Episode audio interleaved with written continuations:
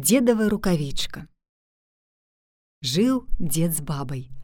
Паехаў дзед у лес і згубіў рукавічку. Прыскакала да рукавічкі лягушка і пытаецца: « То ў гэтай рукавіцы жыве. Ніхто не адгукаецца. Яна залезла ў рукавічку і стала жыць. Трохі пагадзя паўзе рак. Прыпоўз да рукавічкі і пытаецца: « Хто ў гэтай рукавіцы жыве? А лягушка гаворыць: Сама паня пацягуня, А ты хто? А я рак тарабун. Ці можна мне? Лезь. Трохі пагадзя бяжыць зайчык.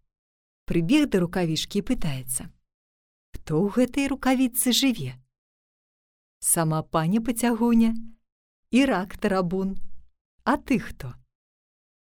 А я па бярэзнічку прыгун, Палезу я к вам. Лезь. Трохі пагадзя бяжыць лісіца. Хто ў гэтай рукавіцы жыве? Сама паня пацягуня, рак тарабун, ды па бярэзнічку прыгун, А ты хто? А я лісіца, добрая маладзіца. Палезу я к вам. Лезь. Лісіца улезла і сядзіць. Трохі пагадзя ідзе воўк. Хто ў гэтай рукавіцы жыве?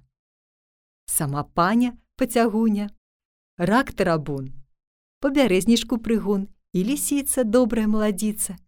А ты хто?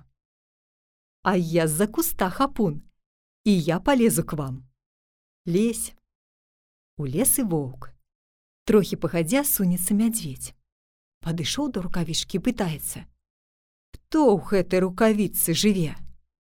Сама паня пацягуня, рак тарабун, па бярэзнічку прыгун, лісіца добрая маладзіца, ды з-за куста хапун.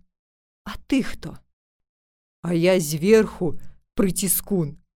Пусціце мяне к сабе.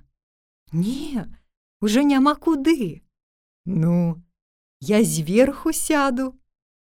Узлез наверх, як ціскануў, так звяры і разбегліся ўсе.